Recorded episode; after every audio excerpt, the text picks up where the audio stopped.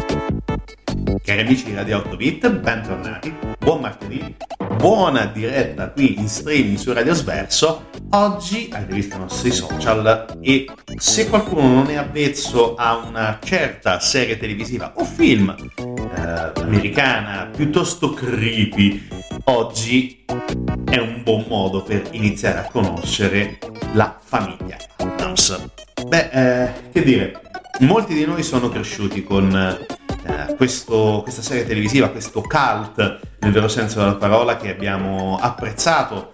Mm, intorno agli anni 80 credo su diverse eh, serie diverse, pardon, diverse eh, canali televisivi. Se non ricordo male forse Rai e forse Tele Monte Carlo. Ho oggettivamente poca memoria su dove siano state trasmesse in Italia, almeno negli ultimi 30 anni o giù di lì, ma la cosa fondamentale è che oggi noi parliamo di un gioco che è non dedicato alla serie televisiva degli anni 60, ma attenzione al eh, film che è uscito poco più di 30 anni fa, nel 1991, La famiglia Adams eh, del, di Barry Sonnefeld, eh, che aveva tra le altre cose un cast di tutto rispetto con il grandissimo Raul Giulia nei panni di Gomez, Angelica Houston nei panni di Morticia, il grandissimo Doc, eh, ovvero Christopher Lloyd nei panni di Zio Fester, e poi una giovanissima Cristina Ricci che portava le trecce e il cipiglio piuttosto oscuro di mercoledì. Oggettivamente il film è molto grazioso, molto divertente, con eh, un Sonnefeld che si è divertito tantissimo nel costruire una famiglia Adams, diciamo, abbastanza moderna, anche con una storia molto particolare.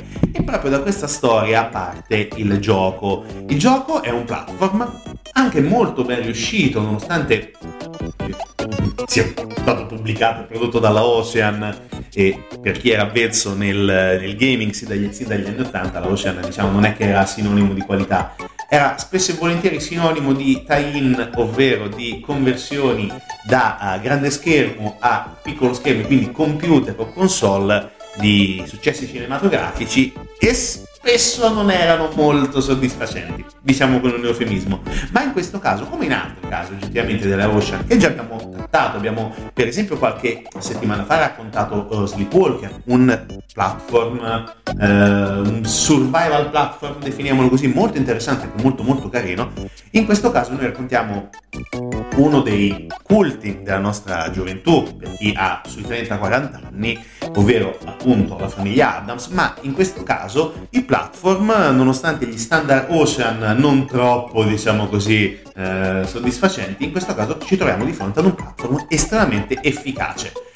il film ebbe un successo clamoroso, ma anche il platform ebbe un successo di critica notevole perché venne ben considerato e ben valutato per quello che riguarda eh, tutte le varie conversioni, quindi parliamo eh, di Super Nintendo, di cui parleremo oggi, e Amiga, eh, vennero considerate come tra le migliori eh, trasposizioni in formato videoludico del film uscito qualche mese prima e quello che ci troviamo di fronte è una sfida vera e propria perché il nostro Gomez deve riuscire appunto a cercare, diciamo così, uh, di uh, esplorare tutta la sua casa partendo dall'esterno e poi andando in tutti i meandri della magione, della mansion, della Adams Mansion e deve riuscire a cercare di... non ve lo dico.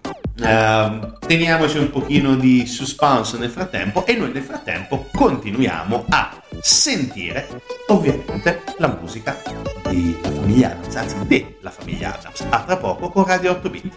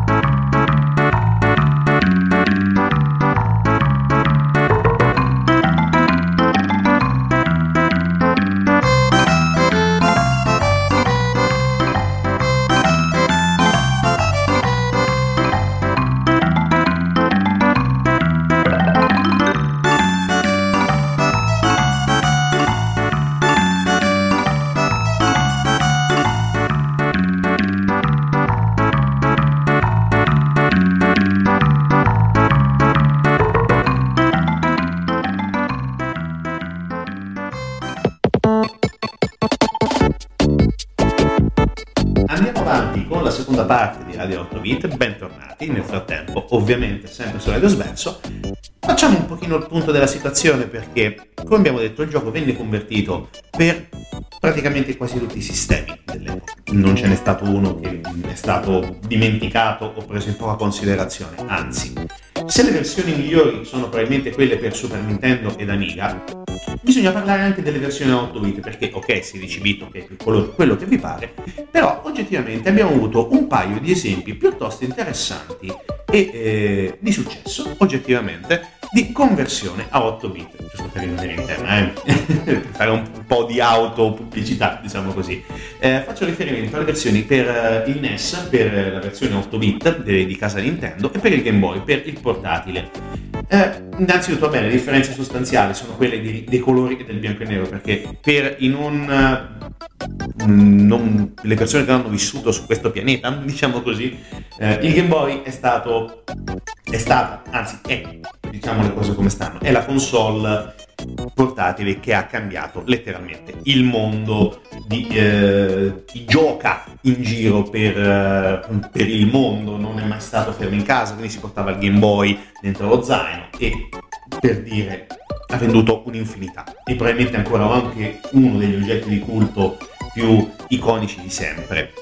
La versione per il Game Boy è molto molto molto molto graziosa Logicamente, mh, dal punto di vista grafico, rispetto all'Amiga e Super Nintendo, è leggermente più scarna, come logico che sia, così anche come quella per il Super Nintendo, ma dal punto di vista della funzionalità è molto superiore rispetto a quello del NES. Che intendiamoci, anche in questo caso è una versione molto positiva, solamente che ha mh, probabilmente un pochino di problemi di gestione, diciamo così, tra mh, personaggio, joypad e un pochino di situazioni che possono diventare caotiche, quindi eh, di difficile gestione da parte della console 8 bit di casa Nintendo.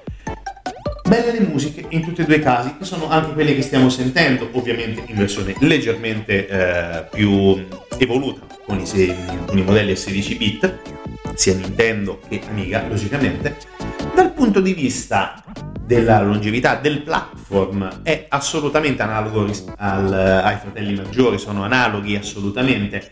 E la cosa che non capisco perché sia stata contestata all'epoca era la sua semplicità. È un platform, uh, Gomez deve eh, schiacciare letteralmente i suoi avversari che incontra lungo la strada, che sono dei joker, sono degli scheletri, sono eh, dei pistrelli, sono dei teschi. È tutto in stile Adams, logicamente. E anche sorprendentemente, tra virgolette, molto colorato rispetto comunque a una certa cupezza eh, sia del film che della serie televisiva. Logicamente la serie televisiva è in bianco e nero e tra le altre cose è stata fatta anche in bianco e nero per aumentare questo senso di creepy, di spaventoso. Logicamente è spaventoso tra molte virgolette perché oggettivamente come può essere spaventoso un personaggio come Mano? Ecco, Mano che poi abbiamo utilizzato giustamente come vessillo per presentare questa nostra nuova puntata.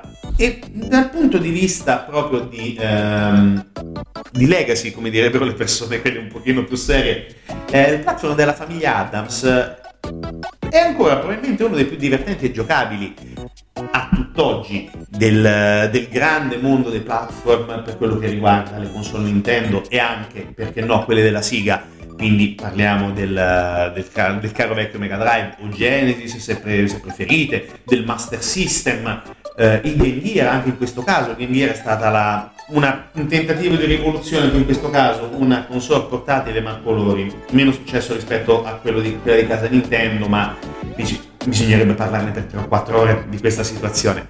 Però il gioco funziona, il gioco diverte, il gioco è in totale spirito Adams. E rigiocandolo oggi, senza tra virgolette l'invasione di platform che c'era tra anni 80 e inizio anni 90, il gioco è bello, il gioco rimane divertente, giocabile, spassoso. Ci sono dei momenti piuttosto difficili in cui bisogna essere piuttosto bravini, non è impossibile, intendiamoci.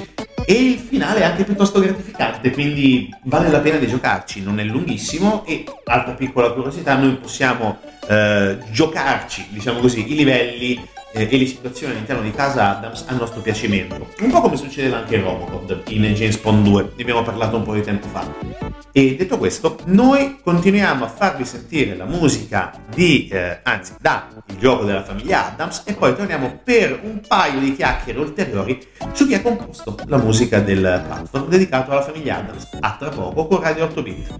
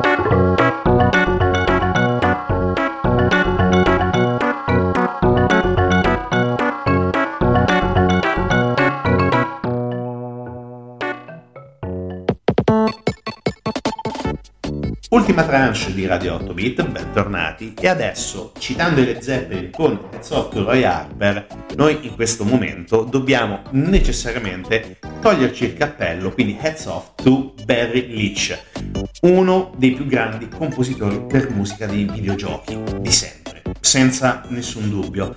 Un ragazzo un ragazzo, ai tempi iniziò da ragazzo a comporre musica per videogiochi nel 1986, aveva solamente 16 anni. Ehm, un personaggio nato in un uh, piccolissimo, non troppo veramente, in un piccolo borgo scozzese eh, che si chiama Strathaven, una cosa del genere, eh, o Straighthaven, non mi ricordo. Comunque, in Scozia, poche anime, grande passione per i videogiochi e inizia a scrivere, inizia a scrivere e tra i tanti temi musicali che lo hanno reso celebre ci sono quelli dell'arcade, degli arcade che sono Gauntlet, eh, Gauntlet Legends e Gauntlet Dark Legacy. Ci sono tantissimi esempi di grande lavoro, come per esempio eh, ha fatto per Airborne Ranger, che è stato un, uh, un gioco tipo stealth, poliziesco, azione, uscito per Commodore eh, nell'87 una cosa bizzarrissima, oggettivamente, la musica per Championship Manager.